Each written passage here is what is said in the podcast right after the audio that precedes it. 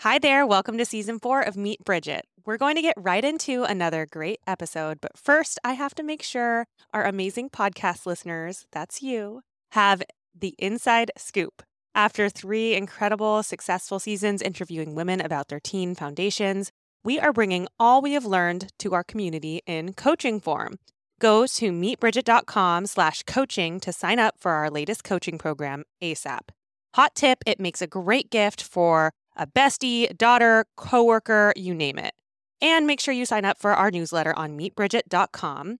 The link's in our Insta bio too, because we drop special deals and offerings for our newsletter friends. Thank you so much again for listening. We love you so much. Enjoy.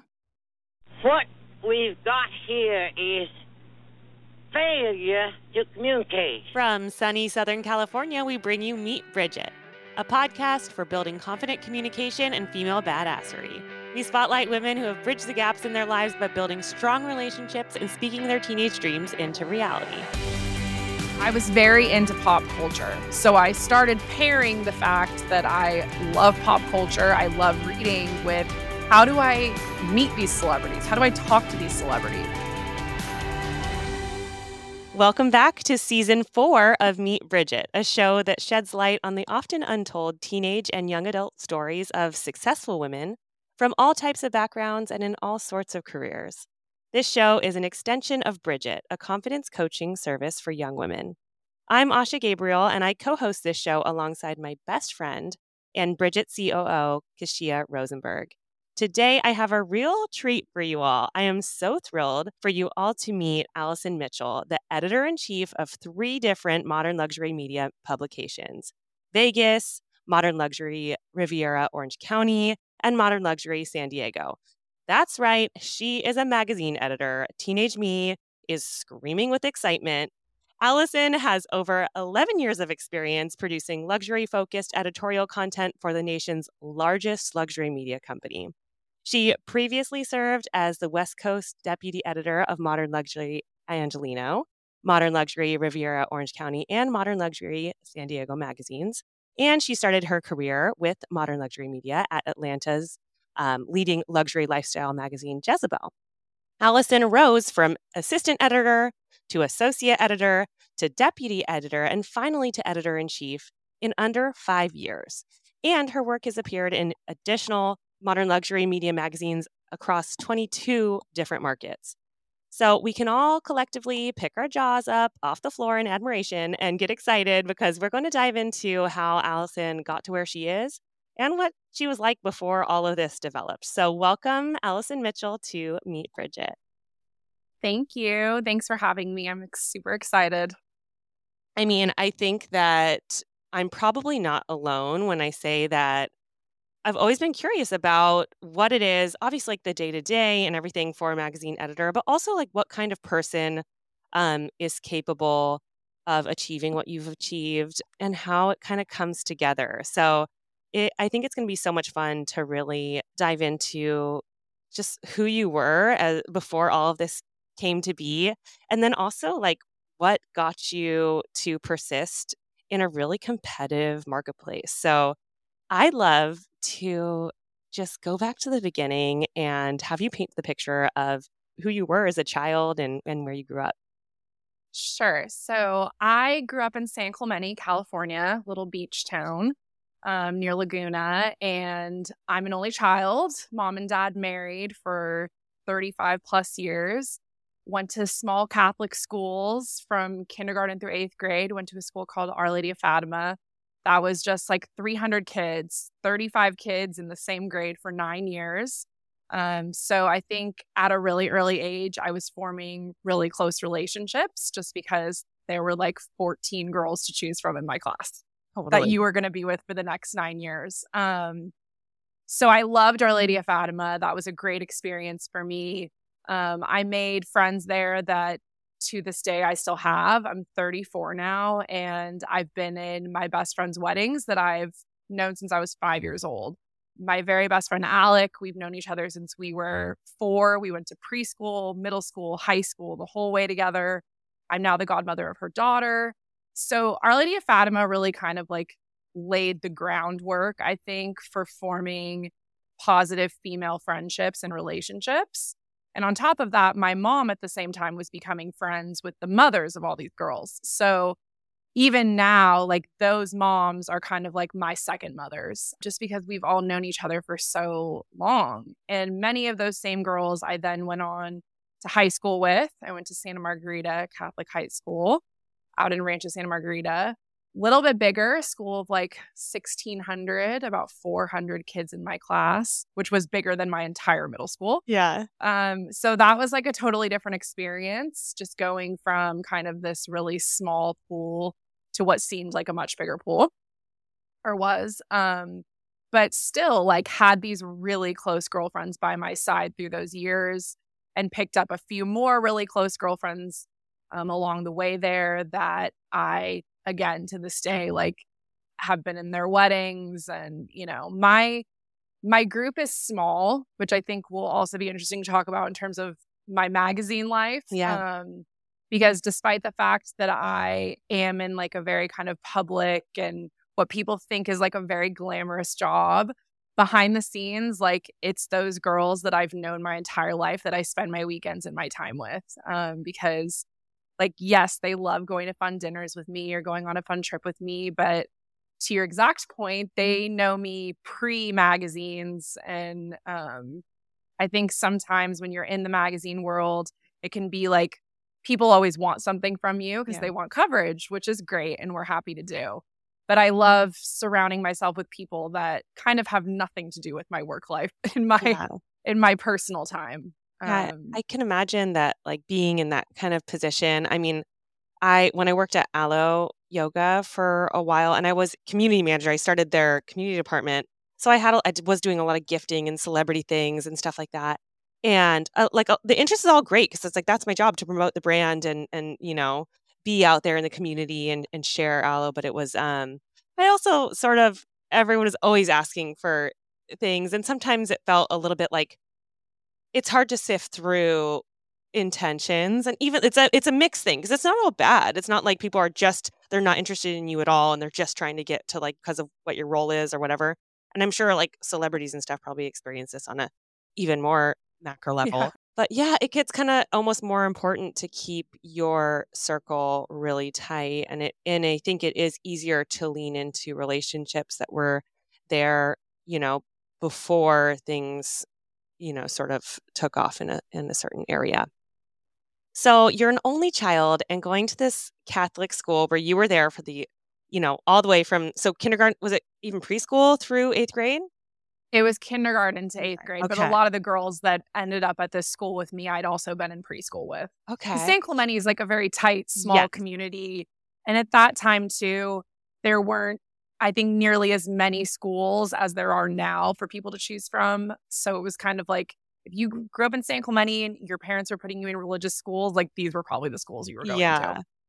oh man i mean that it sounds like you had such a positive experience being in one place for so long i feel like during those years though i mean having it be so, such a small group i feel like it could go either way right or that there could be some um i've just heard from a lot of people where it's like oh it was nice when i was able to like change schools and like start fresh and start fresh um but to kind of just be in the same little pod what do you think made it more positive than like oh i can't wait to get into a new group of people You know, I think it's funny because I when we started talking about this podcast, I was like, I've got to go back in my mind to really Yeah. even think about this time in my life. And, you know, to your point, like, yes, I think overall I would say my memories are very positive, but like it was not without the girl drama. I think especially with like you said, being in such a small group, it was like who got invited to whose birthday party and who's sitting with who. I mean, I think there was there was definitely some of that. You know, I think what overall made it positive for me, one, I was I was into school. Like I was admittedly someone that liked school. Like I was never a kid that you needed to like be like do your homework, sit down, get it done. Like I was kind of a teacher's pet in a sense. Like I wanted I wanted to please people. I mm-hmm. I liked doing homework as weird as that is. Never math. I was like terrible at math and science, but anything to do with reading, writing, spelling from the beginning, I enjoyed, I liked, I excelled at.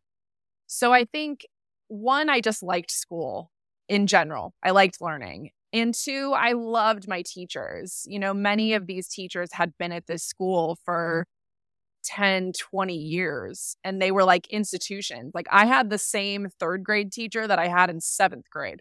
So That's it was like, cool. they- yeah. So it was like a lot of these teachers you grew up with. They were like, because they were such small classes, you know, my my day-to-day regular base items were taught by the same teacher all day. Like I had a separate science teacher and I'd have like a separate PE teacher, but pretty much every other subject was taught by my main like school year teacher. So you were spending a lot of face-to-face time with one person versus high school.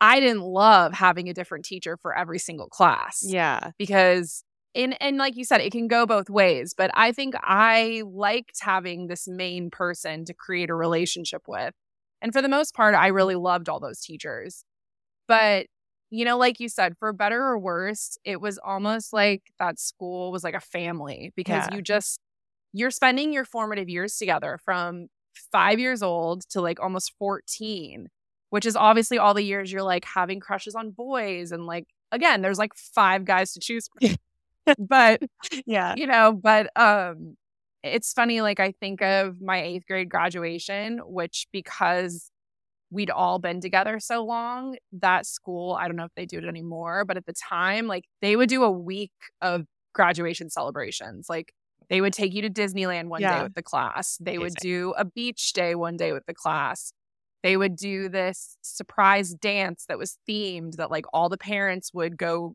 all in on and like no one knew what the theme was until the night of like they really made it a big deal. Hmm and i mean i can remember at that dance which was i think the night before our actual graduation ceremony i mean the guys in my class were sobbing that like it was over Yeah. because we had just spent so many years together.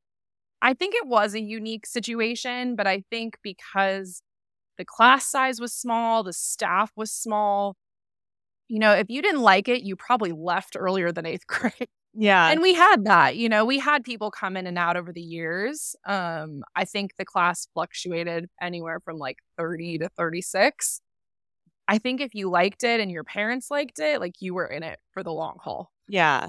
and yeah. I think that's a good comparison, even like just referring to it as like family, because anyone Mhm. that's had siblings or something where it's like, oh, you have a giant conflict, but it's like that person's going to be in your house like next door tomorrow, you know? So it's like you can Yeah. eventually you're going to have to kind of at least get over it enough to like see their face and move around in the same place as them. So it's like being in a school where it's like we're all going to be here.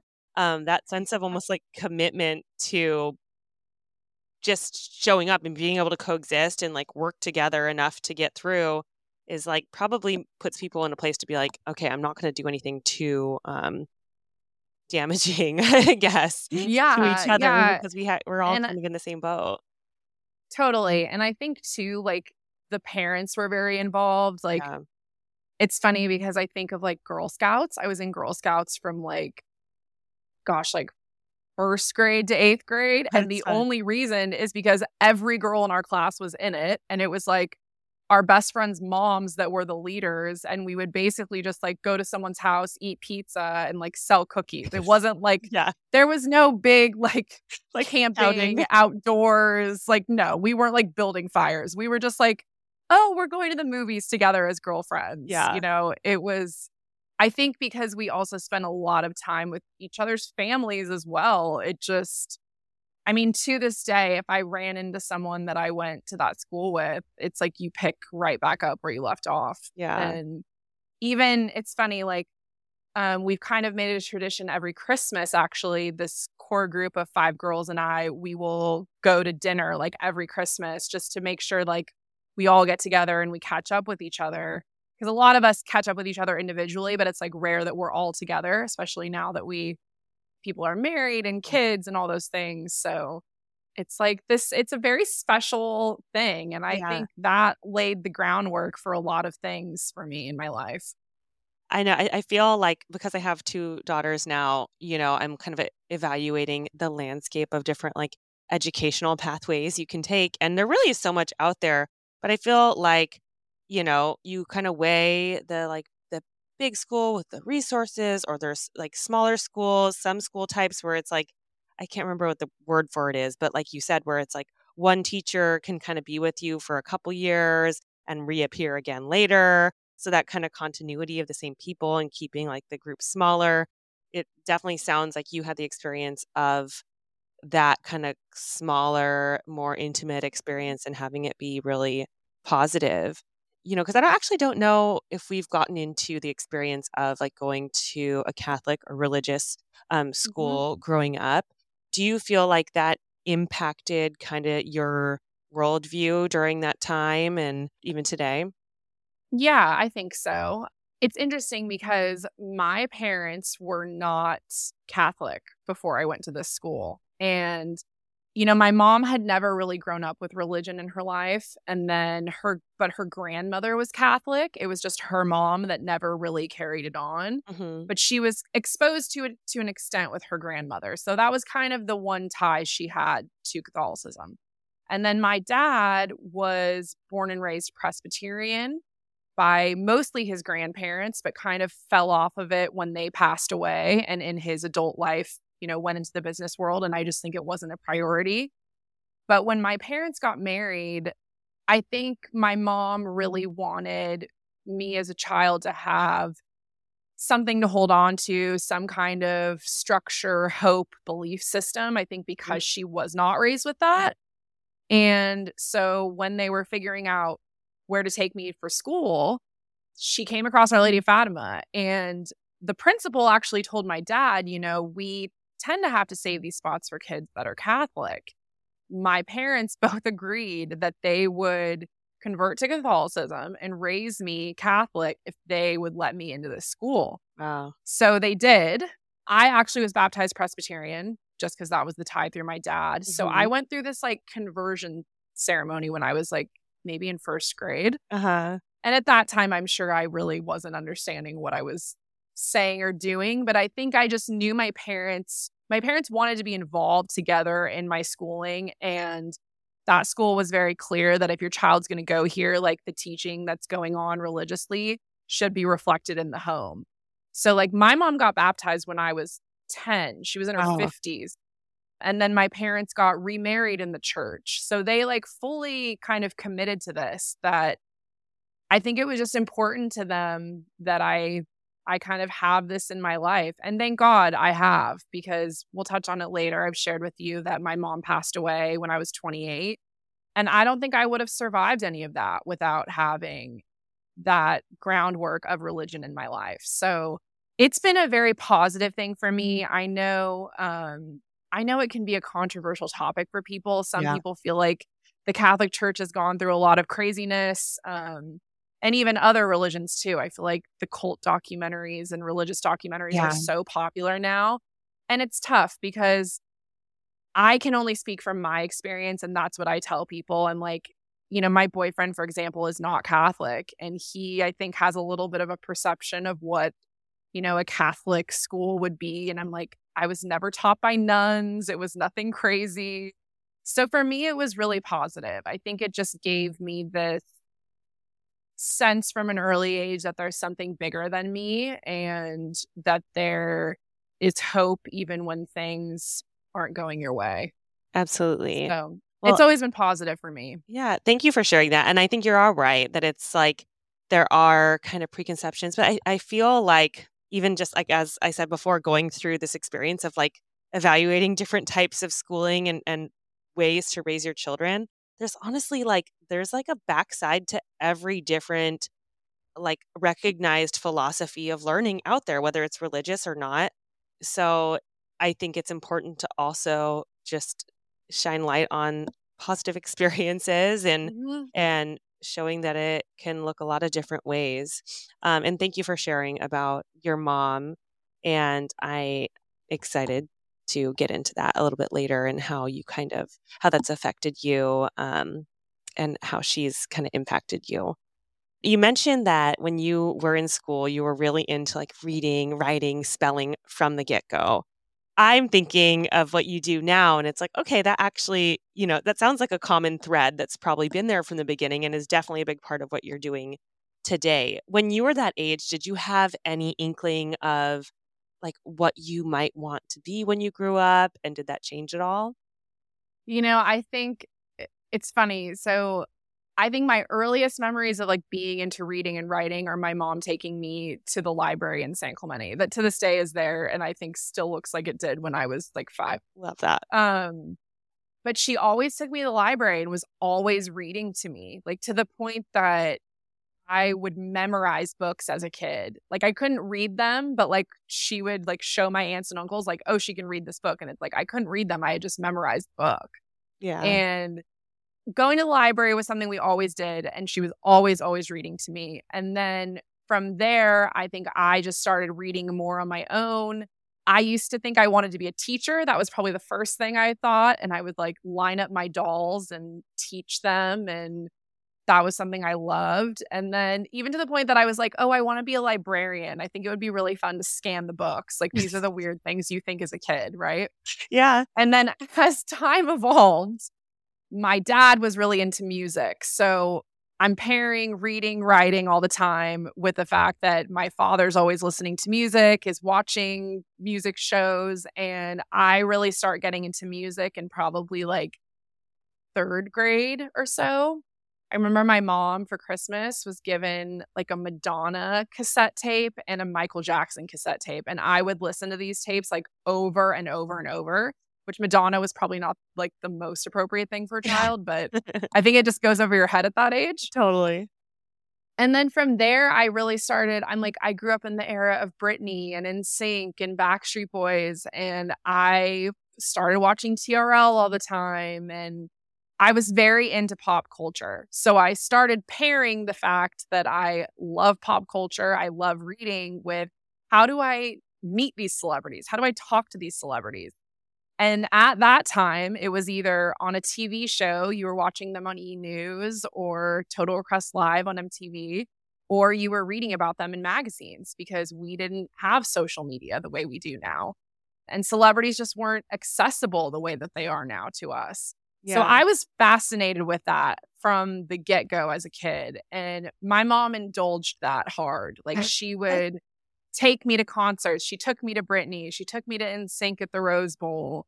She was more than happy to to play right along with me because I really loved it.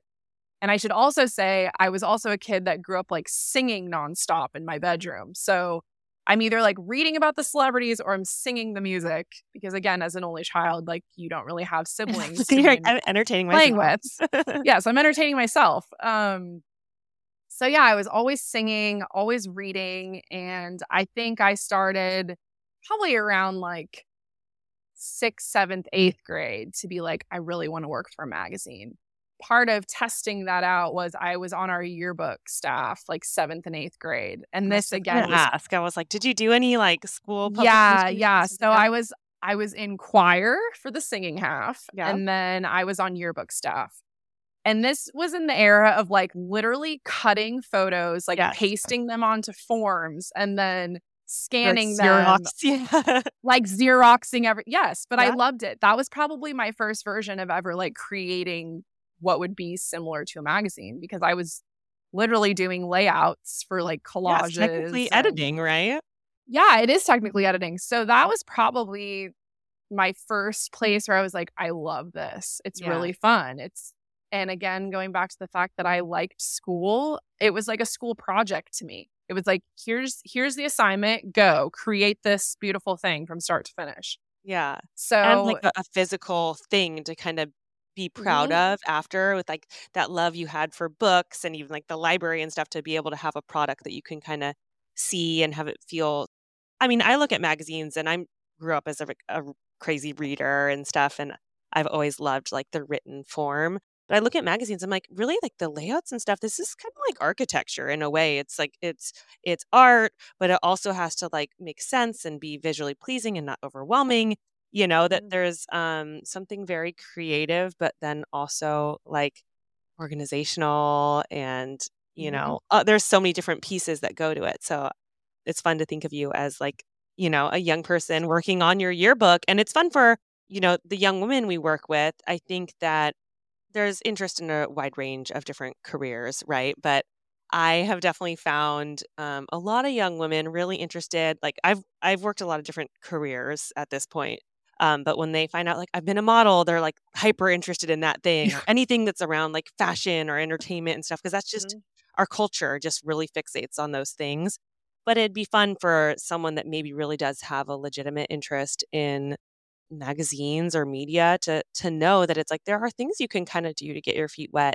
Um, you know, even in grade school, like I think that the the yearbook production probably looks a little bit different than it did when we were, you know, in middle school and high school, but there are outlets like that even when you're really young to kind of start flexing those muscles of editing, really. Definitely. And even now with the interns I have, and these girls are in college now, but I always tell people that, that I'm like, and I think recruiters tell you this too. It's like, try to draw a string through your past, right? So it's like maybe if you want to be in fashion, but maybe you can't be a model or you, you know, can't just jump into working for some huge brand. It's Right. like, go work at a local retail store. Like, get your feet wet in any way that you can.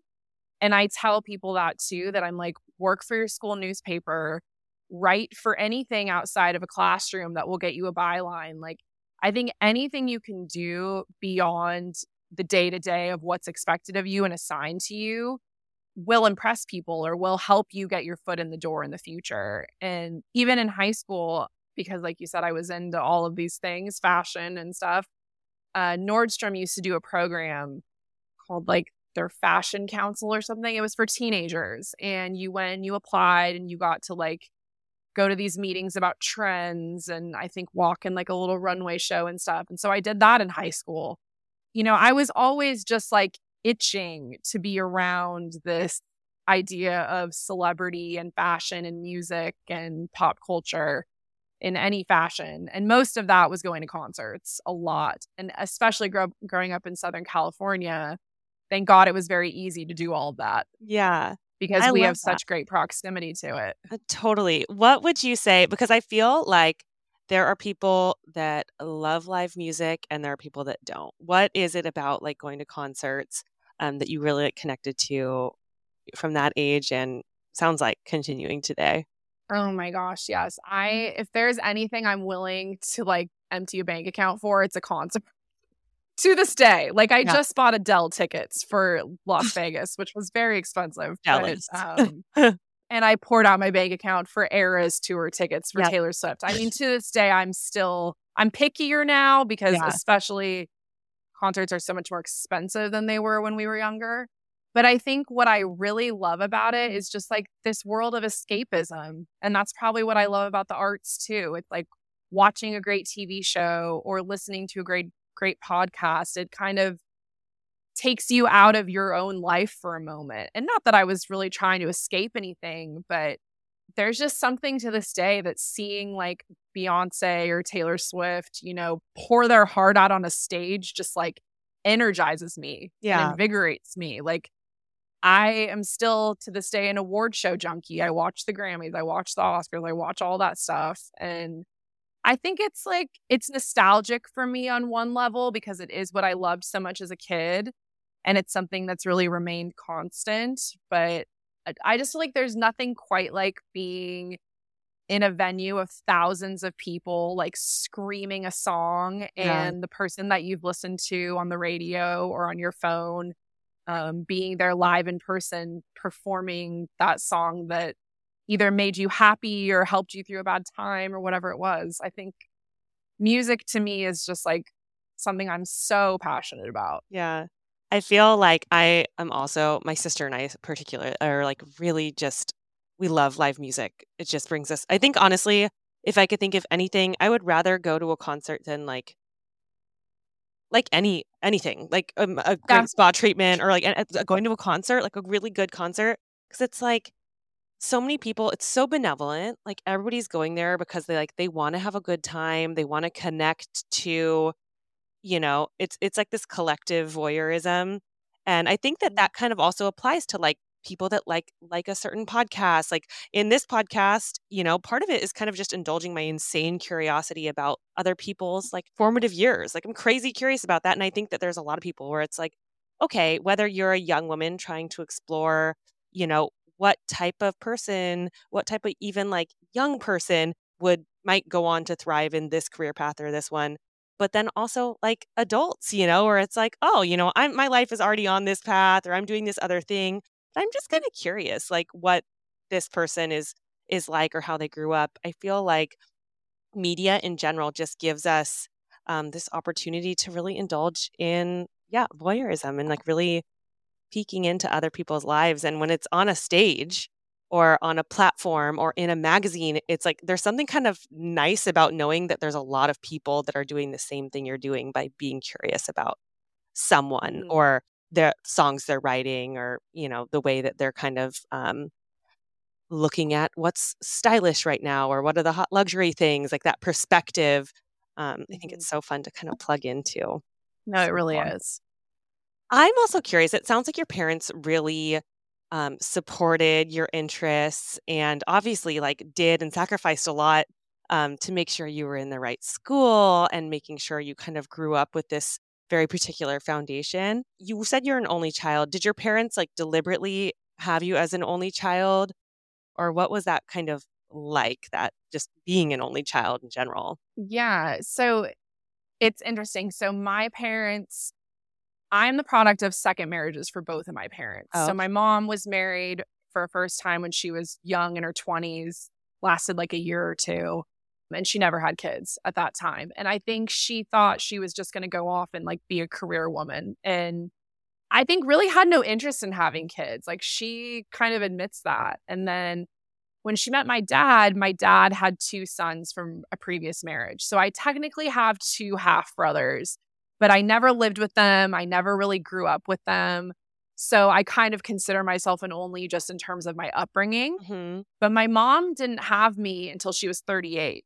Mm-hmm. And my dad was 48 when I was born. So I think for my dad, it was like, and his sons at that time were 14 and like 12. So yeah, I think my dad was like, oh my gosh, we're starting over with this child again honestly, I think a big part of why my mom finally decided later in life that she did want a child beyond obviously marrying my dad and I think wanting a family with him was there was a woman that lived next door to us who had never had children and she was elderly and her husband passed away and my parents went to this funeral and my mom was like so struck by the fact that this woman didn't have children. Like she'd had her husband but after this long life like there wasn't there wasn't this piece to carry on what she'd had with her husband and my mom says that that was like a really pivotal thing for her that she was like i don't want to be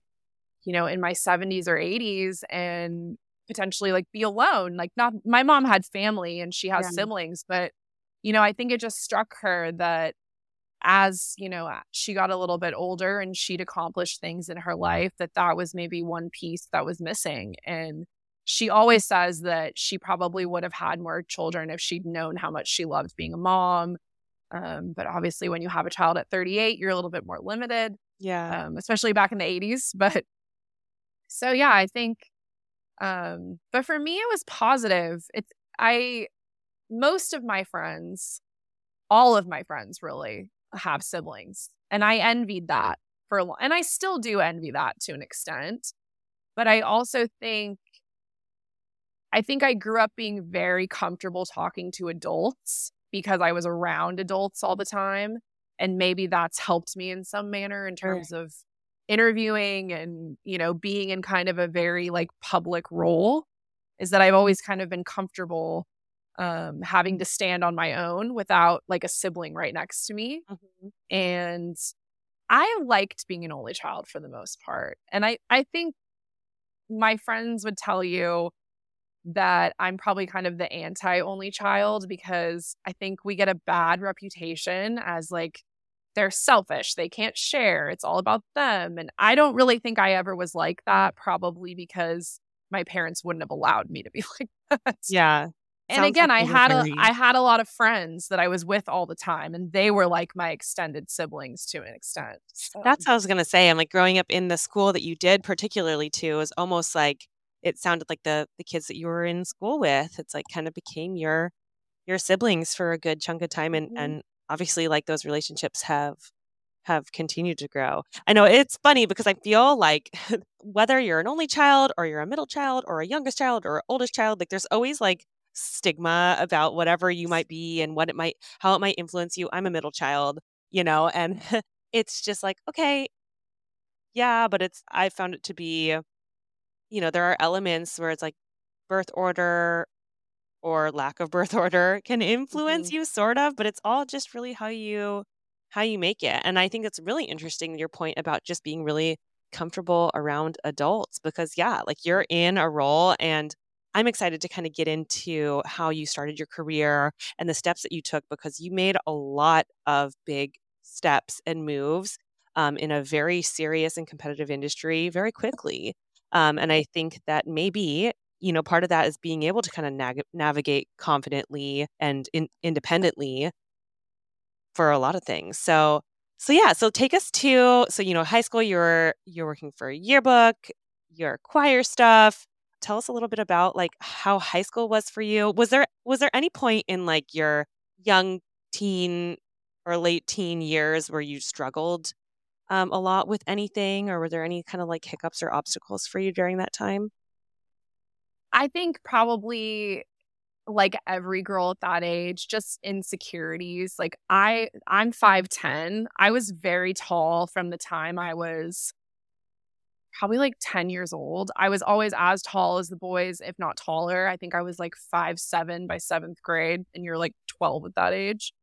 So that was probably my one big insecurity with that I kind of hated at that age being this like tall person that sort of stuck out whether I wanted to or not. And, you know, I think going to to school in Orange County too. I mean, we grew up in a very attractive community. like Yeah. we grew up around a lot of really beautiful people. And I think I had those natural insecurities of being like, oh, these girls look this way or they look that way. And I'm so tall and I'm not petite like these other girls. And, you know, so some of that I think played into my teen years, I think, as it does for almost every girl in some manner. Mhm. But I don't think I really had any like huge issues. Maybe that I wish boys liked me more. Um, I never really dated. I was not the girl that had like a boyfriend. I had crushes for sure. And I had, you know, guys that I would hang out with, but I never really had like the big boyfriend Yeah. until I was probably like 19 or 20. Yeah. Um, and so I envied that at that age for sure. I was like, why, why is everyone getting asked to prom? And like, I'm not. And Yeah. my, my boyfriend now is like, come on, like you 100% were. And I'm like, no, I really wasn't. I just Yeah. had a lot of girlfriends. And, you know, I don't know at that age. I think Yeah. I was just, I was very comfortable with, with my girlfriends and in the things that I liked to do, but I was not like a girl that was like attracting all the guys by Yeah. any means.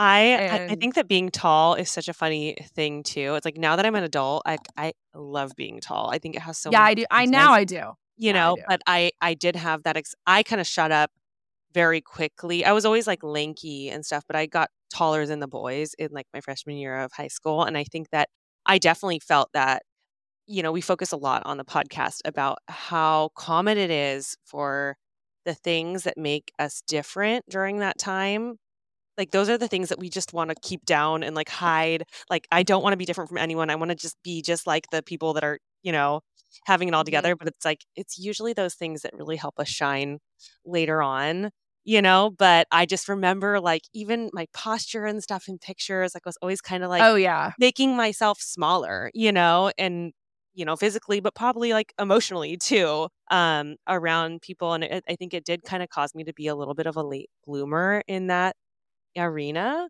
But now I'm also kind of grateful for that because I'm like, you know what? I was really focused on the other things that were interesting to me and and that got me where I was supposed to be at the time. So I think it's fun to kind of paint the picture because you would you might think that like, oh, this girl that is like a magazine editor, she's a beautiful blonde bombshell. You're like, oh, like yeah, you know, you see all the movies about the magazine editor girl. It, eh, you might assume that that person is someone that maybe was adjusted just perfectly in the center of every friend group from day one, you know, no. and that's I think you know, the more that I think about it, like I said, I had this amazing positive experience from kindergarten to eighth grade. But that high school transition was tough because I did go from here are my like core girls to now I'm thrown into this mix of a lot of different people from coming from a lot of different schools. And it was hard to be thrown into that because I think in in this small school, it was like you were a big fish in a little pond. And now all of a sudden you are a very small fish. Mm-hmm. And that was an adjustment for sure because I've always been a quality over quantity type of person when it when it's come to friendships. I'm not someone that typically hangs out in like groups of 10 girls at a time. I'm mm-hmm. more like here are my core girls and like I spend one-on-one time with each of them, or maybe two or three of us gather together. But like, I was never someone that really could do like a lot of surface friendships and be, you know, kind of in the mix of all of that. I was always more like, I would rather have, you know, my five girlfriends that like I could tell anything to than kind of have the 20 friends that know like little tiny bits and pieces about my life. And that's no knock to anyone that has yeah. that skill. I just don't. And I think now I'm probably better at putting it on a little bit because it's part of my job. Yeah. yeah, to host things and to be in big groups. And I'm comfortable with it. It's not that I'm not. And I was in a sorority in college and all of that. But I would say like that freshman to senior year sort of time frame was definitely the adjustment of like am I shy? Am I outgoing? Like I've been so used to being with these same people and these same teachers that always know me. And now I'm having to start over and I don't really love that. Yeah. And, you know, I knew other girlfriends of mine. Like I can think of the girl that was sort of the queen bee in my class growing up. She went through a major struggle freshman year of just not kind of being the girl that lit up the room anymore. Like there yeah. were 50 girls lighting up Context change, yeah. Yeah, no, it, it just it totally changed. And I think we all found our footing as we went. And I would say probably like my junior and senior year, I felt much more like these are my girlfriends, this is my group, you know, even if like the boy that I liked didn't ask me to prom, I still had friends to go with. I was still being included in things but definitely probably the freshman and sophomore year when you're like just trying to figure out what the heck this new school is about and yeah. who can I trust and who can I, you know, be around. It's hard. It's really hard. Like coming in hot at that time for most yeah. too. yeah. And you also feel like, and I feel for young girls, you you do at that time feel like, oh my gosh, that test, or oh my gosh, that presentation, or the fact that I have to sit next to this guy in class, how am I going to deal with that? Like those things feel so big at that yeah. age and it's really hard to like calm yourself down and take a check from your emotions because like you said your emotions are just like raging at that age. Yeah. And I can remember definitely getting in the car with my mom and like crying after a day of school of like you know fighting with a girlfriend or like you know, feeling like I embarrassed myself in front of the class or something, yeah. you know. It's yeah. so funny. I'm as you're saying that, I feel like I so distinctly remember I remember having a fight with my dad about like I was in a bunch of AP classes and stuff in high school. And I think I don't know, I was in a fight with him and I remember like calling him out and being like, "Do you think my accomplishments mean nothing?" And he, his response was like, "Kinda, you're in high school." And I I just felt so insulted by that because I was literally like, to me, everything I'd worked so hard for, it feels big because it's all it's all you know. You like that's that's your lifespan. I think it's easy to kind of like look back, you know, in our 30s where it's like we're looking back and saying like, oh, you know, like a perspective on these things and now I can look at high school, but like in when you're in the thick of it at that time, it's like, mm-hmm. you know, it is all you know. And who asks you to prom or doesn't ask you to prom and like having to give a presentation in front of all your peers like it is big stuff because that's what you're in the middle of at the time. Yeah. No, it is. And I I just remember too like the high school I went to, I think academically was great, but at least at that time coming from San Clemente where I feel like I grew up around affluent people, but I didn't grow up around very showy people. Mm-hmm. And then going to this new school where it was a very wealthy group of kids that went there. I was also sort of like put off by that. It was like I wasn't used to being around kids that were like being handed keys to Range Rovers and BMWs at 16. Yeah. And you know, I was like, I just want the Jetta, you know, yeah. that was the cool car when I was in high school was like the Jetta. Yeah. But um I think it was also like the level of wealth I saw in that school was sort of off-putting to me and I I know Orange County can get a bad rap for that to a, to an extent but just to speak on like where my life sort of headed from there like mm-hmm. that was a big reason that I wanted to go to college out of state too was those high school years of feeling like gosh, I feel like I'm only being exposed to like one type of person in yeah. this world. And like I said, it wasn't all bad and there were lovely, wonderful people during that time. But I think it made me feel like, is everyone like this? Like, is this what Orange County is? And is this what life is like? Like, yeah. what is beyond Southern California? And I, that was a really big reason that I was like, I'm going to go to college in Ohio. yeah. Places. So when you were applying and stuff, I mean, it's so interesting to kind of hear people's college applications are so interesting for young people because it's like, especially if you haven't been in a family where you're traveling all over the country and you even really know what the different states are like, it's kind of hard to like look at all these brochures and be like, yeah, that one, you know?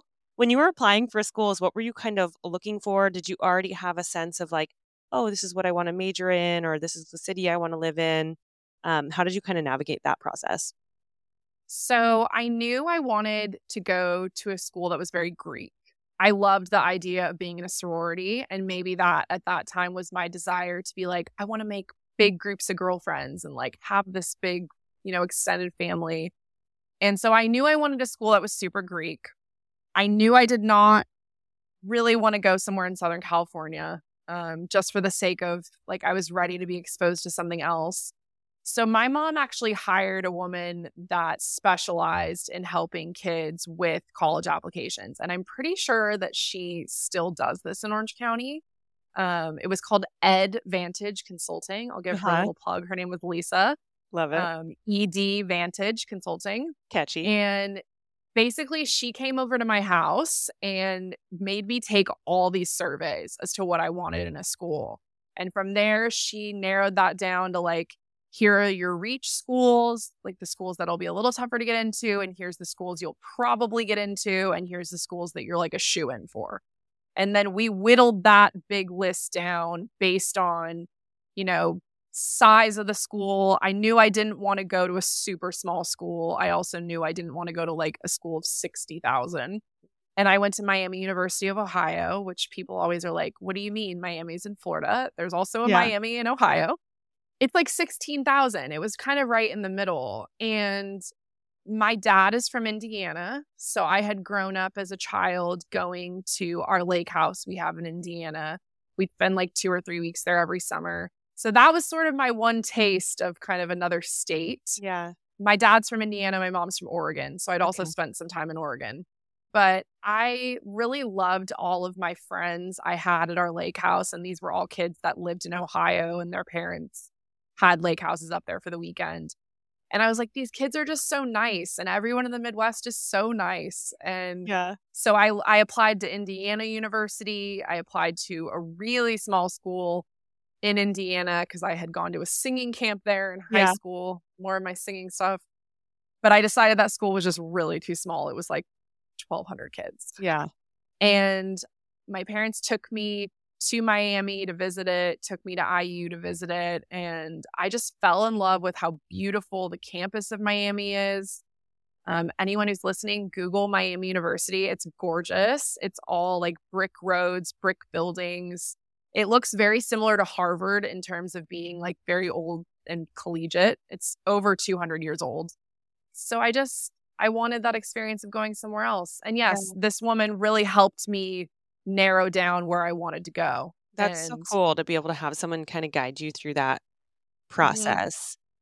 So when you decided to go, it's so interesting because it's like coming from K to 8 being in the same school, same group of people, and then having that definitely be kind being kind of a uncomfortable experience going into high school and having to kind of like redefine yourself there after being in a very comfortable familial group of people. You're saying that that was a little uncomfortable, but you then also chose a school where it was like, okay, new state, completely new vibes. Like you think you're connected to the Midwestern feel, but to really go off on your own, it almost seems like you were leaning into that discomfort a little bit from, you know, just separating a little bit more and and being on your own. yeah, and maybe that's partly my only child, like independent nature. Yeah. Um, but yes, to your point, I mean, I I knew one girl that was going there who was in my class actually at Santa Margarita, but we we like loosely knew each other. We never really hung Yeah. out. And then once we found out we were both going there, it was like, oh, we should, you know, connect over this.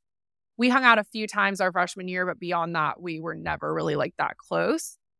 Yeah, it was a huge leap of faith. And I it was hard at first. It was really hard. I mean, I think the weather alone was like, what have I done? I've moved from sunny and 75 every day of the year to it's cold by October and it's cold up until like April potentially. And it's snowing. Yeah. I mean, I had never I had never seen it snow until I went to this college. Like that's how sort of unprepared I was for that part of it. And it was hard. My freshman year, I definitely considered I considered transferring out to the point that I applied to Loyola Marymount in Los Angeles and was like, I'm gonna go back to what I know. I can't do this. yeah. And then I got into Loyola Marymount.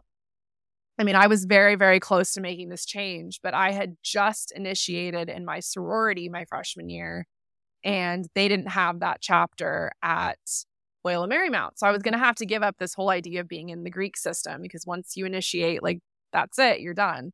Yeah. So I decided I'm like I'm going to stick it out. Like let me see how the second semester goes. Um, you know, my parents also because we had a lake house in Indiana were more than willing to come and visit me Nice. and you know cure any of that kind of homesickness, but ultimately I stuck it out and I'm so glad I did because I now have this whole group of girlfriends across the country that are in all these different states that really do become like your family when you're in college because you're living with them and that's who you have to turn to instead of mom and dad after you know a day in class but um i think that experience probably made me pretty brave in a lot of ways that i realized you know i can go off and do my own thing and and that definitely translates into how i ended up with modern luxury Totally. What sorority were you in? I was in gamma phi beta Okay, I feel like I don't remember if UC- UCLA had that one. How do you feel like sorority life um, impacted your college experience, um, and even just kind of like how you work around women today? I loved it. I got into the sorority. That was my first pick. The show Greek is actually based on Miami. The guys that Oh, came up with that show went there. And Miami is super Greek. There's like 20 plus sororities, 20 plus fraternities. Wow. So it was kind of like if you were going there and you weren't probably doing sports or Greek life, like I'm not sure where you were socializing because that was kind of everything that went on there. But I would say it was a positive experience for me because I really connected with the girls that were in Gamma Phi. And that was, I knew from the moment, the beginning of Rush, that that was what I wanted. And thankfully mm-hmm. that it worked out. But I think one thing I loved about my sorority and probably why I gravitated towards that group of girls was that after going to a school, a high school that I thought was kind of very like cookie cutter, everyone wanted to look the same way. My sorority was like very diverse. Like there were girls that looked all different ways. There were girls that were, you know, athletes. There were girls that were in the arts. It was a very eclectic group of people. And I loved that. It wasn't like you met one girl, you knew them all. yeah. And I think, and no offense to other sororities, Yeah. but like there can be that sort of um, mentality. And I think even like the Bama TikToks now and like how public now Rush is, which yeah. I didn't deal with any of that when I was there. I can't imagine how hard that is now. Totally. Um, I think it was easier to rush sororities and probably a more positive experience then because Facebook was like just kind of getting going when I was rushing at that age. Um, I know it's a totally different ball game now. I know. Well, I feel like just I was a little after, but there was like a period of time where it was like in order to get a Facebook, you had to have like a university account, yeah, like email address. Um, that was kind of like where my sister was coming up into. And so like Facebook was really the only place where like the sororities existed. So that's where I was like kind of doing my research when I was rushing.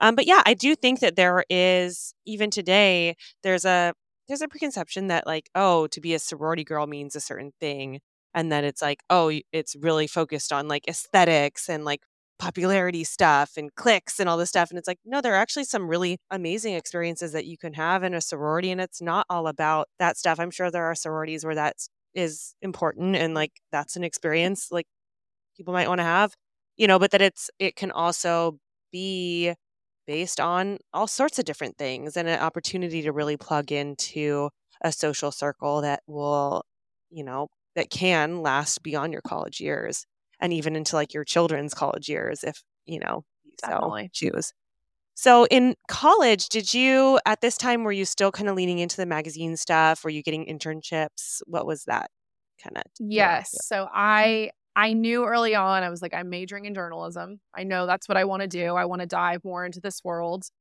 Miami structured it so that you really didn't touch your major until I think your second year. Um, so I was just getting all I was like, let me get all these math classes out of the way that I can't stand. and let me get all these other things like the math and science, I was like, I want it as far away from me as possible. um, but I can write an essay all day long. So, Miami also, interestingly, and I'm not sure if it's still this way, but if you chose journalism as your major, you had to double major. And I don't know why that was, but it was just the way that it was. So I also majored in English literature because I thought, you know, let me pick a major that I know I can handle and I like and I can do well while I'm trying out this sort of new version of what I like. So I double majored. I took like 21 credits a semester, which is a lot. Yeah. Um, I was starting to get my feet wet there. I knew pretty quickly that I was like, I don't think I want to do the broadcast side. I don't think I want to do the newspaper side. I always knew while I personally love true crime and I love like hard hitting stuff and investigative journalism, I just knew I'm like, I I can't be too close to that stuff. Yeah. It's too hard to sort of emotionally go there. So I knew again, I'm like, I want to do lifestyle, I want to do celebrity, something in that sphere. So my the summer between my uh junior and senior year, I interned for Ryan Seacrest, which was really interesting. And people are always like, How the heck did you get this internship? Because he has a website, he has a company called Ryan Seacrest Productions. Mm-hmm. This is what produced the Kardashians and all of these shows that we know um, that have gone on to be so big. So, uh, my internship that I was applying for was to write for his website, which was kind of like an e news sort of website. And I applied off Twitter. Like, I didn't know anyone. It wasn't that I had an in by any means. And I ended up getting an email back. Um, and I went and I interviewed and I got the internship. But it wasn't like I had some big background. But I think what did help me in my time at Miami, we had a school magazine that I wrote for. And I was doing like fashion esque pieces and, you know, covering whatever band came to play at our bars or our concerts or whatever. And then I was also on something called Concert Board, where we would plan, I think it was like a fall and a spring concert. And it was like big names. We had like Goo Goo Dolls and Kid Cudi and like Aww. cool people. So it was really fun to be part of that. And again, this was me trying to like put my feelers out of how can I sort of get into this world beyond my journalism classes because my journalism classes were giving me the tools but like my teachers weren't asking me to write about Britney Spears. You know, it wasn't like it wasn't like that. Um so yeah, so I did concert board. our I did our school magazine. And then I was also part of a group called Up 2010, which may or may not still exist. That was for like young journalists, and you had group meetings, and they just helped you like put your feelers out for internships. Cool. I also interned for Style Network.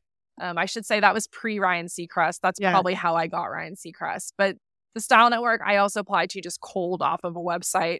Did not know anyone. But I will say my experience um, at the Style Network that I think really helped me, and it, and I know for a fact helped me get my job at Modern Luxury. When I was interviewing for that, and this was a summer internship, it was unpaid at the time. I said to them, I'm like, well, are you going to hire other interns? You know, what's kind of the lay of the land? Because she'd asked me if I wanted to work like two days a week. And she said, yeah, we'll probably hire two interns and I'll have, you know, one here three days and one here two days. And I said, well, would you consider only hiring me if I worked five days a week? And she agreed to that. So I worked 40 hours a week, Wow. like a like a real job Yeah. Unpaid, but I was like, it's the Style Network. And Yeah. the Style Network at the time was part of E. So I was like in the same building as where they were doing E News and they were doing Kiss FM and they were doing all these big things that were going on in Los Angeles. So I would sit on my lunch breaks and just like watch celebrities walk in and out of this building for meetings. So it Mhm. was like a dream to me that Yeah. I was like, of course I want to be here 40 hours a week. But by the end of that internship, I had like over a hundred bylines on their website. And that included e-, e Online as well. So that helped me a hundred percent, I know, getting the modern luxury job because my internship coordinator, who I'd spent five days a week with for three months, was who was my big reference for my interview with modern luxury. So I would encourage people if you have the means, if you're able, like do more than one day a week at an internship. Like get as much face time as you can. Cultivate that relationship with whoever you're working for because in those early years when you're trying to get your first job, like those are the people that can speak up for you. Also, just being able to walk away again with real bylines before I had graduated, I think helped me and differentiated me in a lot of ways. That is such a So- great story and such like an out of the box way to even approach the opportunity is kind of like, okay, this is something. It's a one of maybe three interns, but to, you know, I think it's it's fun for young people to know that like the people hiring you usually unless you're in a super super corporate setting, usually like the internships are a little bit flexible, like they need an extra set of hands. Like there's somebody coming up with that job description there's room for an intern to like go above and beyond and become more important than maybe that Mhm. the people hiring you even intended. So I think that that advice to really just like max out your internship, you know, find someone that you can connect with. And if you think it's a place that, that interests you, like keep asking for responsibility. Cause like nine times out of 10, like if there's a young, energetic, responsible person that wants to show up and take on responsibilities, busy people who are hiring interns are going to be like, yes. And how can I help you back? You know, especially if you're Yeah.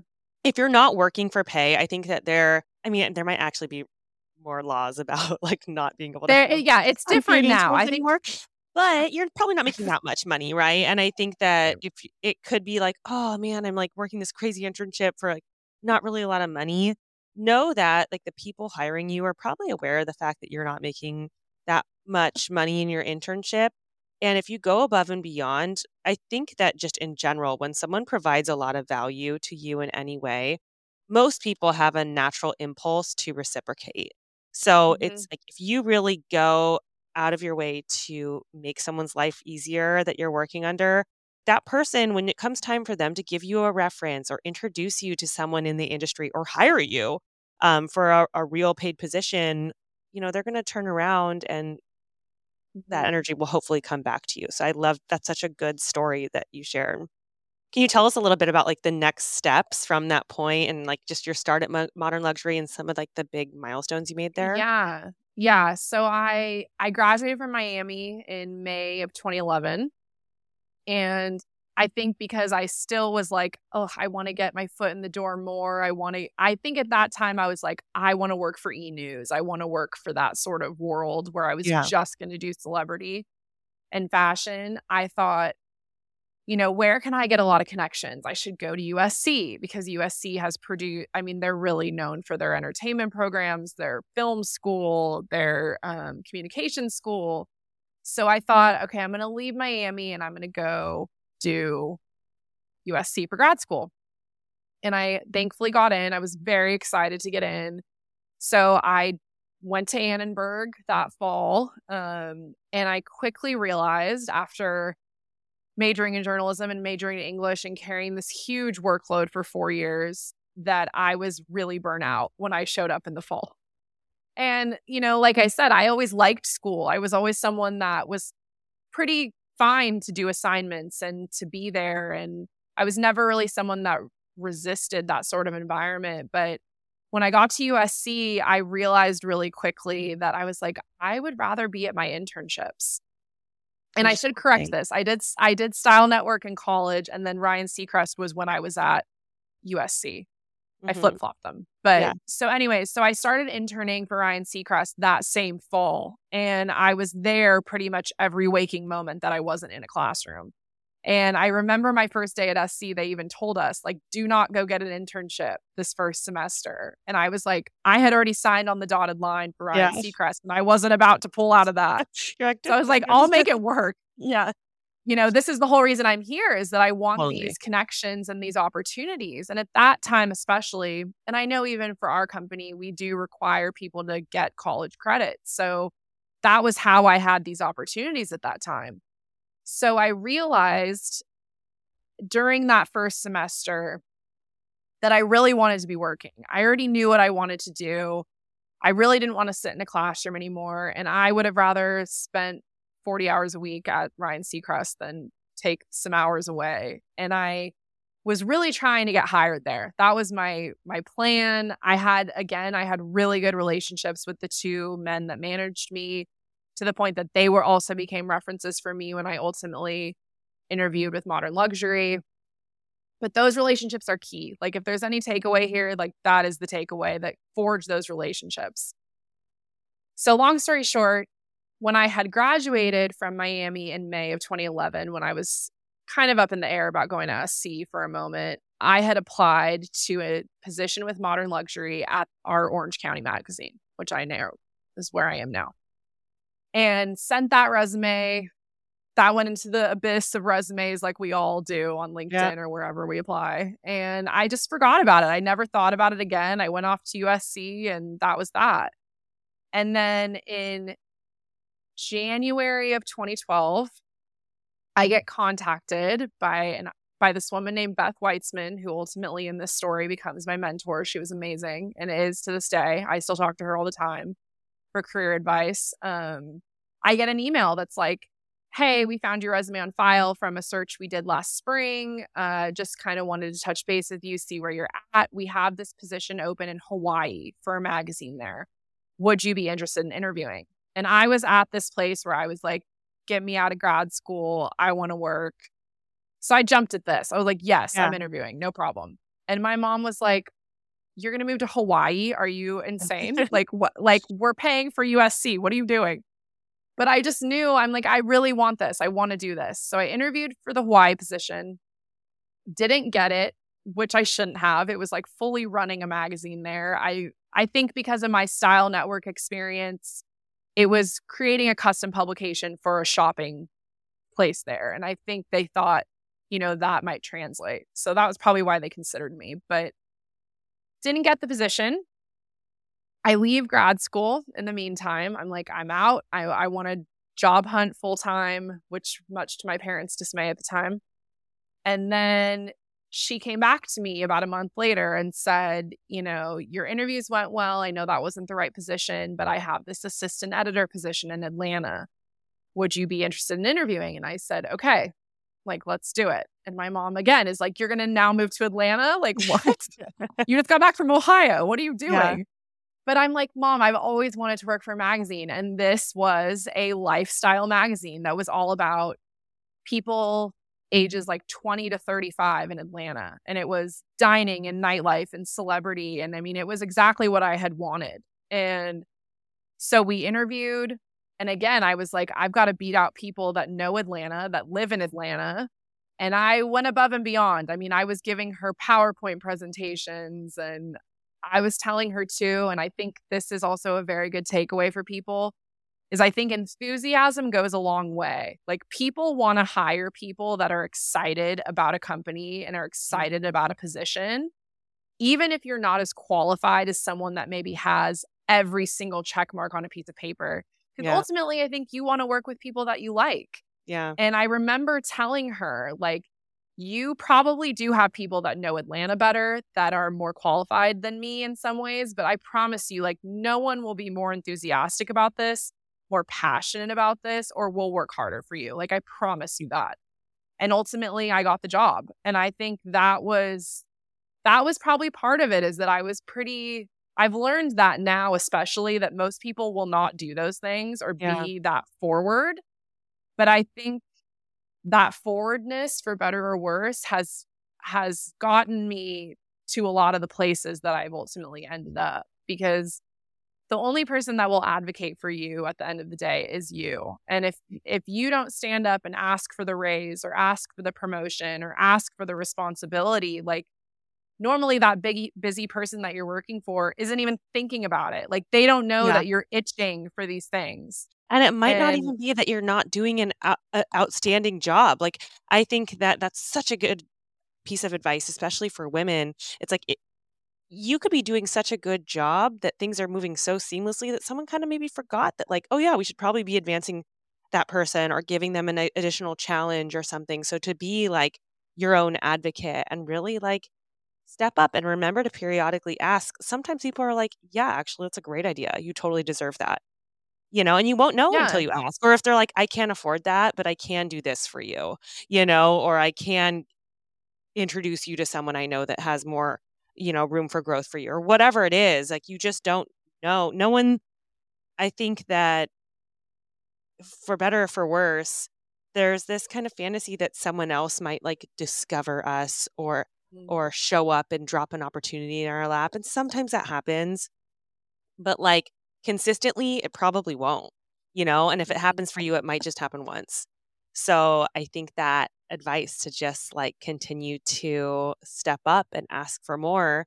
I mean, in five years, you literally made a series of leaps to being editor in chief. Can you tell us a little bit about how you facilitated that and why you felt confident enough to to get those roles? Yeah. Yeah. So the woman that hired me, like I said, her name is Beth Weitzman. Um, she's amazing. She's like such a powerhouse, and she's definitely someone that I admire endlessly for the fact that she has such a a presence and a voice and stands by her beliefs.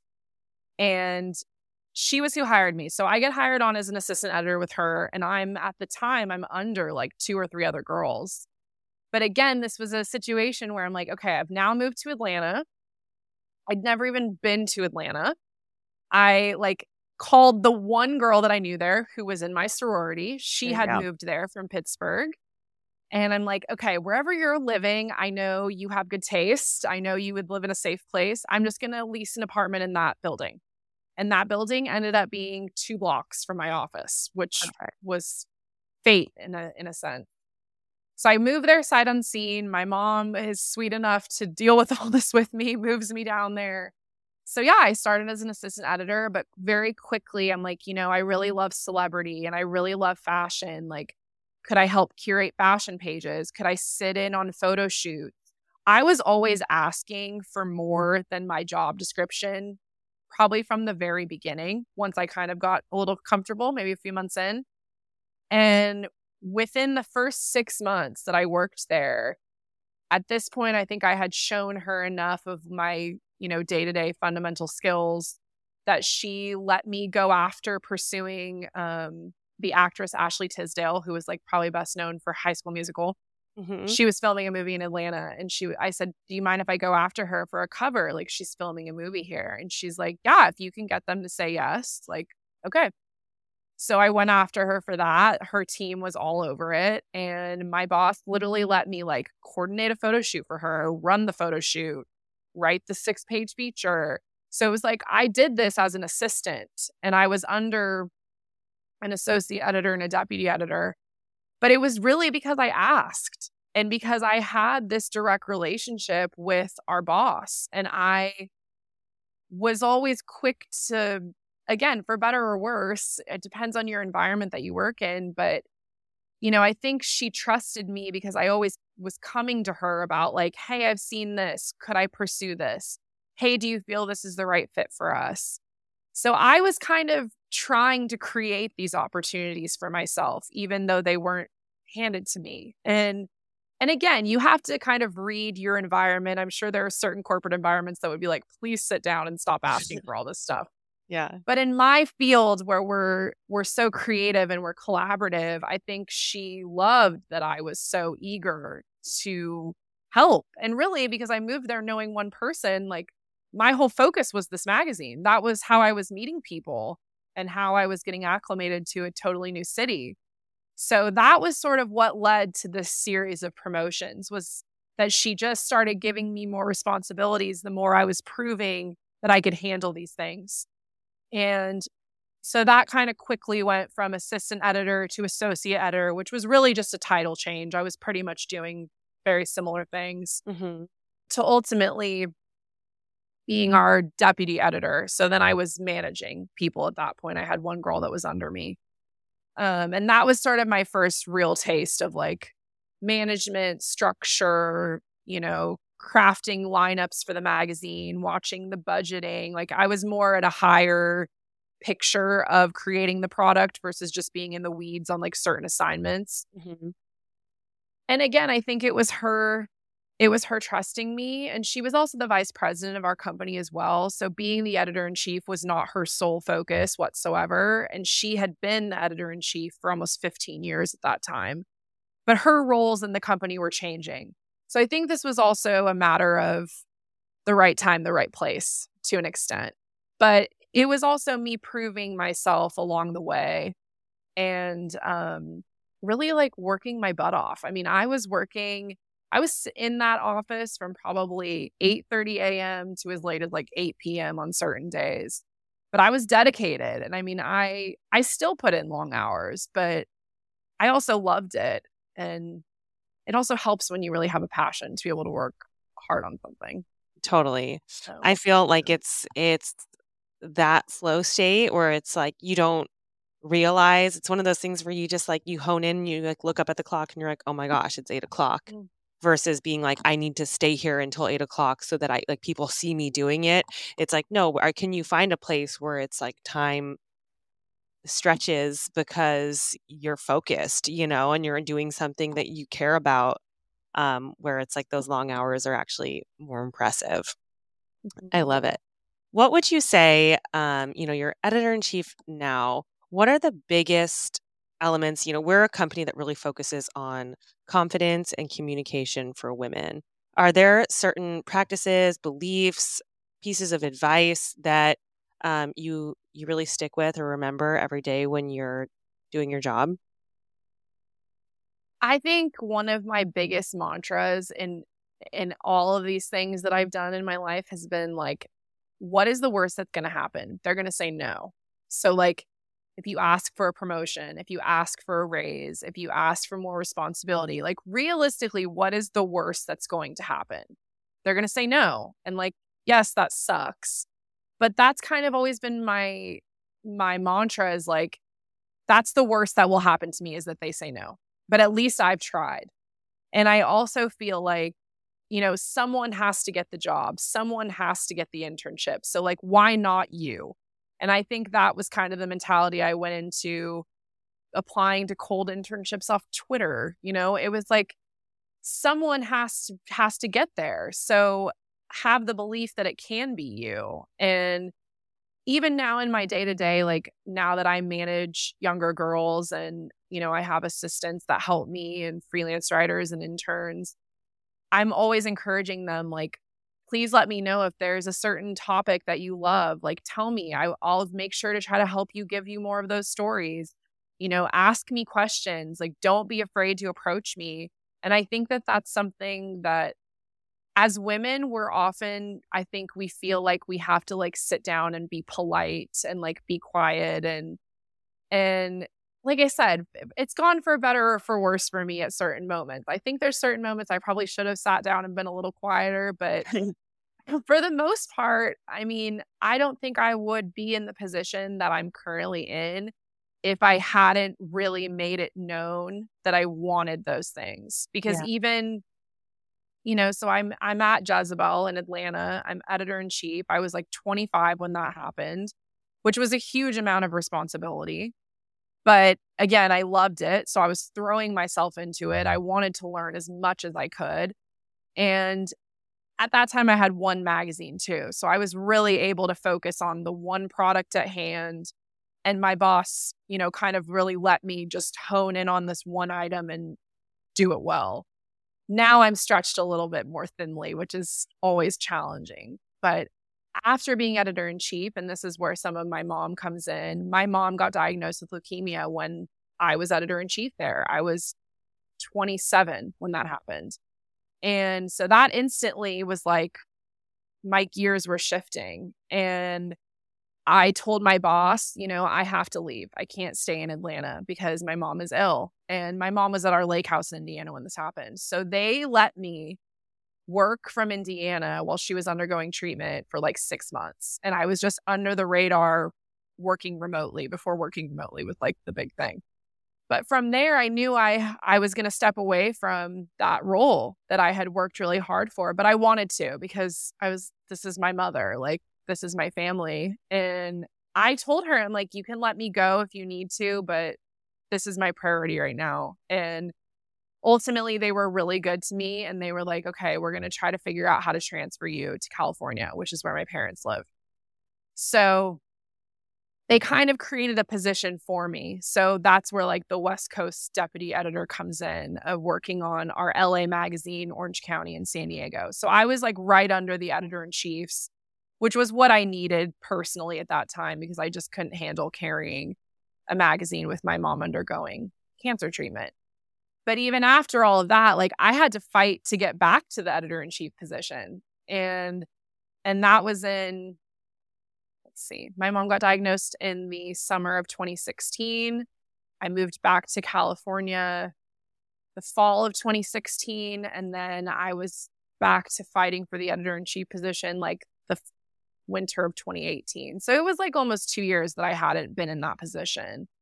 So, but again, like there were so many people that were in different roles and it was people leaving and this and that. And, you know, it was a matter of me again, like going to at this time, the owners of the company, because my longtime mentor had left at this point, mm-hmm. and really saying, like, okay, I've proven myself in Atlanta. You know what I'm capable of. You know, I know that these publications are a little bit different because the magazines I work for here are geared more towards like the 35 and up crowd versus a younger, you know, 20 year old crowd.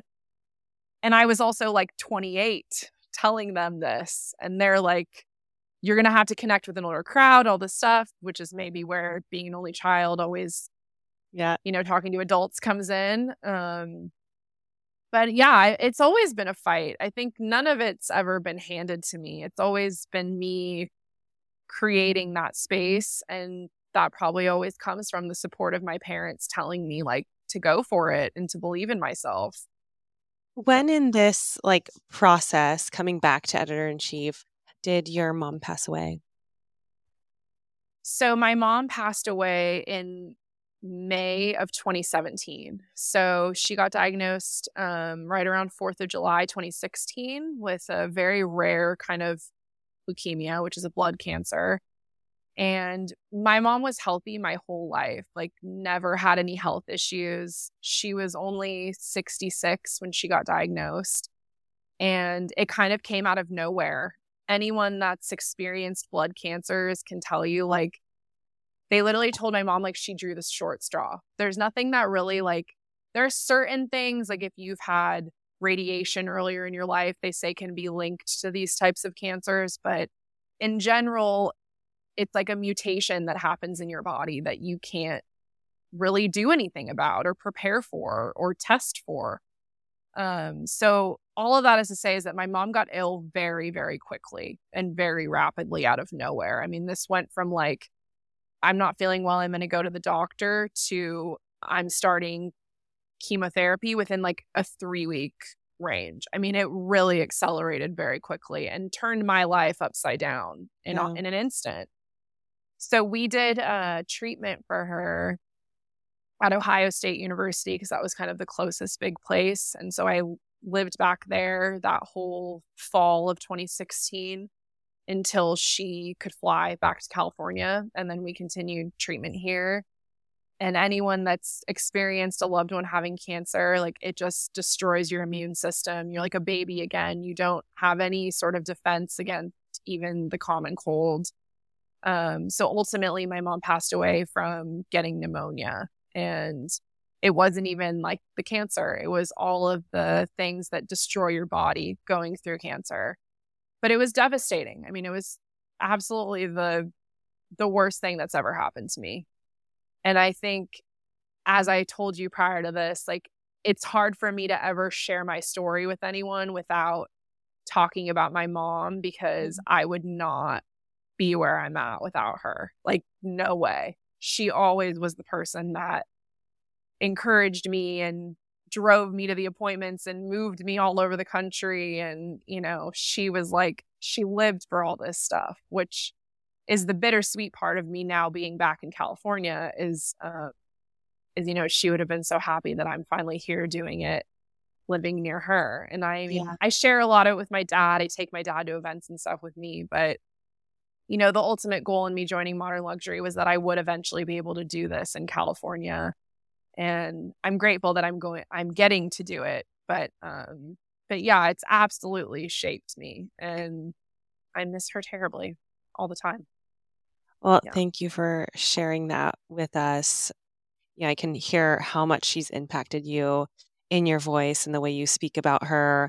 And being a mother now, just the idea of a daughter one day, you know, at any point speaking about her mom with that kind of respect and reverence is uh, so beautiful, you know. And I think that, you know, even though she isn't here physically to see you thriving back in California. I'm sure, you know, she she feels you here in California and I think that's just uh, I'm sorry you had to experience that at such a young age for her Thank and you. for you. But I think it's so special to be able to hear these other elements that do play into the person you are, the way you work, the way you go about your life because we meet people every day and sometimes they're in professional settings or social settings um, but there's always other layers of what people are dealing with in their personal lives and private lives and they're very much informing the way that they work and operate in the world. So thank you for sharing that that piece of who you are um, with our audience because i think it's such an essential thing to be able to connect with um, I'm just looking at the clock and we've just, I feel like we could just talk for hours and hours. And I feel so lucky to be able to have your time. Um, but I'll go ahead and um, round us out with like, we usually do like kind of fast five questions and a final question um, before we say goodbye. Number one, we like to ask a lot about morning routines. Do you have like a morning routine that you stick to?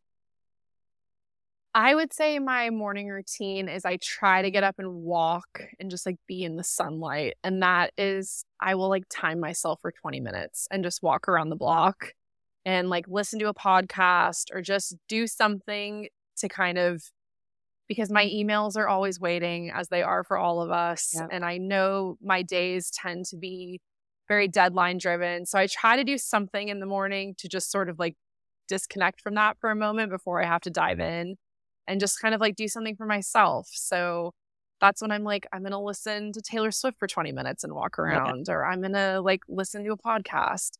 So I would say getting that sunlight and just moving, like even if it's for literally 15 minutes, really helps me. And on the days that I don't do it, I'm always like, oh, I should have gone out it. and done that. Yeah. Yeah. Love it. Uh, yeah. Number two, what is the most unexpected thing about being an editor in chief, like something that people don't realize is part of your job? I spend hours and hours going through imagery.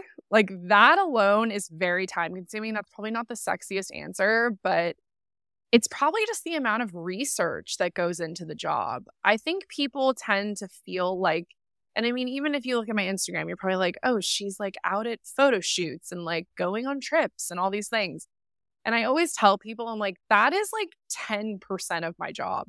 90% of my time with my job is spent on my laptop, answering emails, fact checking, putting together lineups, editing stories, writing stories, going through dozens and dozens of photo galleries to select the three images we're going to use. Um, mm-hmm. So I would just say like it's a can be a very tedious role. It's a very detail oriented role and probably just the hours and amount of research that go into you know creating a two page spread that you can consume in 30 seconds like there was an hour of me going through 400 images to pick those three images you see on the page. I love um, it. Yeah, so that's a big a lot of, of back end work.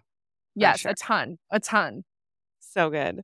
Number three, who is the most like you love the celebrities? Who is the most starstruck interaction that you've had in your role? If that okay, is can I have two? Can I have two? yes. Okay, my two are one is Mark Wahlberg because I interviewed him when I was like 22 in a hotel room in Atlanta, which sounds way sketchier than it is, but it was where he was doing a, a press junket.